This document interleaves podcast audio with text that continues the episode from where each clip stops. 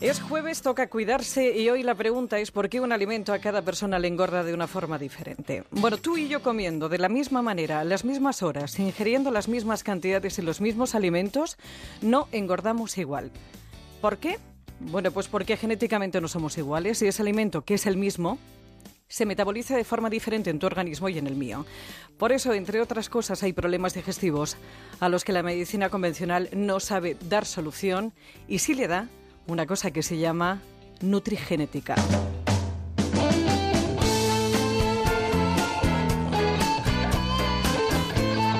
Pues porque cada uno tiene su propia genética y metaboliza los alimentos de diferente manera.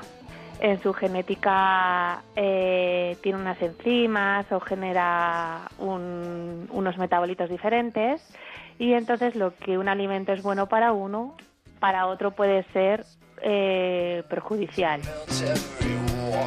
Es la voz de Beatriz Flores, farmacéutica, nutricionista del Centro Avanzado de Medicina Estética Nazaret Romero y una de las poquitas, poquitas que en su consulta analiza y sabe traducir la información genética para adaptarla a la dieta y así adelgazar, solucionar trastornos digestivos o prevenir futuras enfermedades.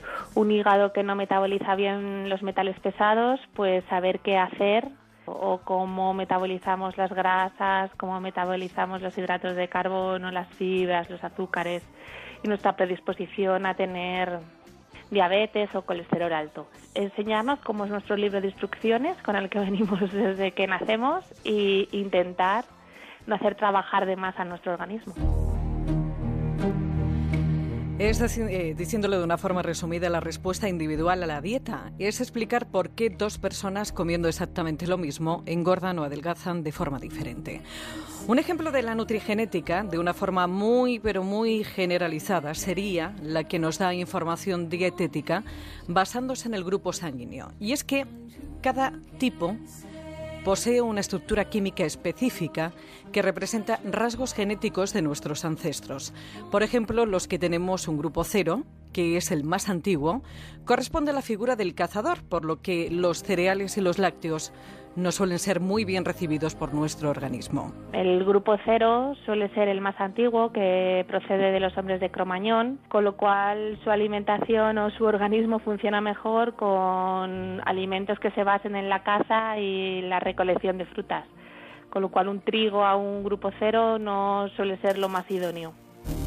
Luego están los del grupo sanguíneo A, que apareció mucho después y que va asociado a las primeras sociedades agrícolas, por lo que tienden a ser personas que no toleran muy bien las proteínas animales. Para que te hagas una idea, la mayoría de los vegetarianos suelen ser de este grupo sanguíneo. El grupo A, que fue el segundo, por así decirlo, en aparecer, que son las primeras sociedades agrícolas, donde ellos sí metabolizan mejor los alimentos provenientes de cereales y vegetales.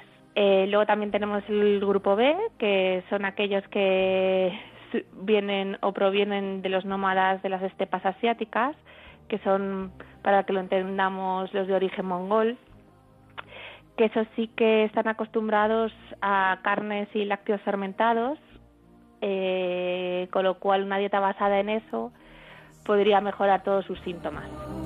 Y es que los del grupo B están relacionados con la figura del pastor. Los tipos A y B no tienen más de 15 a 25 mil años de antigüedad. Y el grupo AB es muchísimo más reciente, unos mil años atrás, y tan solo, tan solo la posee el 5% de la población, a los que francamente les ha tocado la primitiva, porque comparado con los otros tienen el chollo estómago.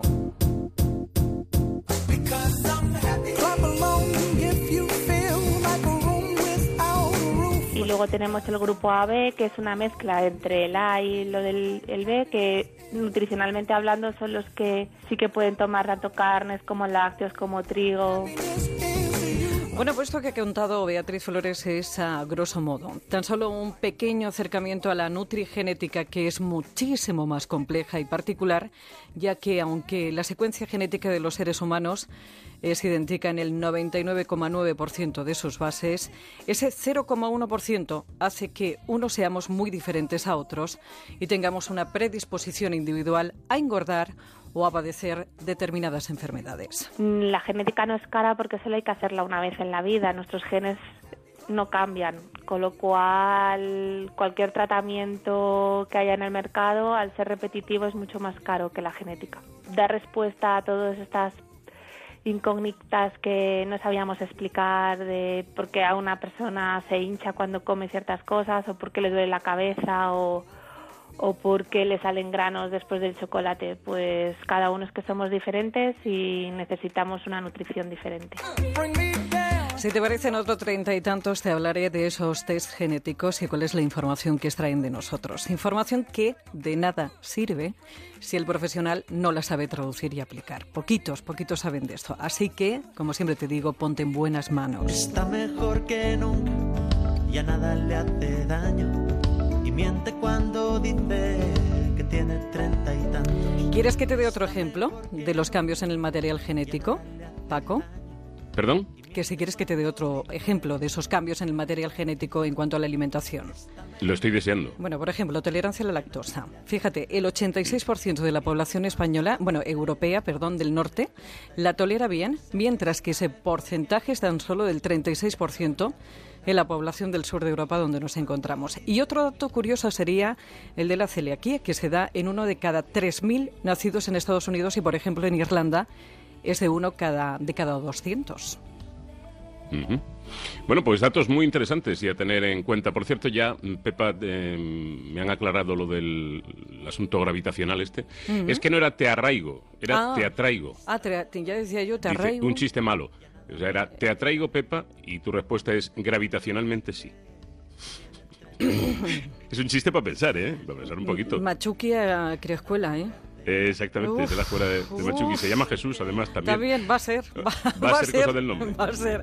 Bueno, que hay un Twitter. Te recuerdo que siempre treinta y tantos es con número. ¿eh? En treinta y tantos onda cero nos encuentras en Twitter para cualquier sugerencia o consulta, para cualquier asunto. Y ya puedes mandar un correo treinta y tantos arroba onda cero punto es para volver a escucharlo recuperar algunos anteriores en onda cero punto es barra treinta y tantos.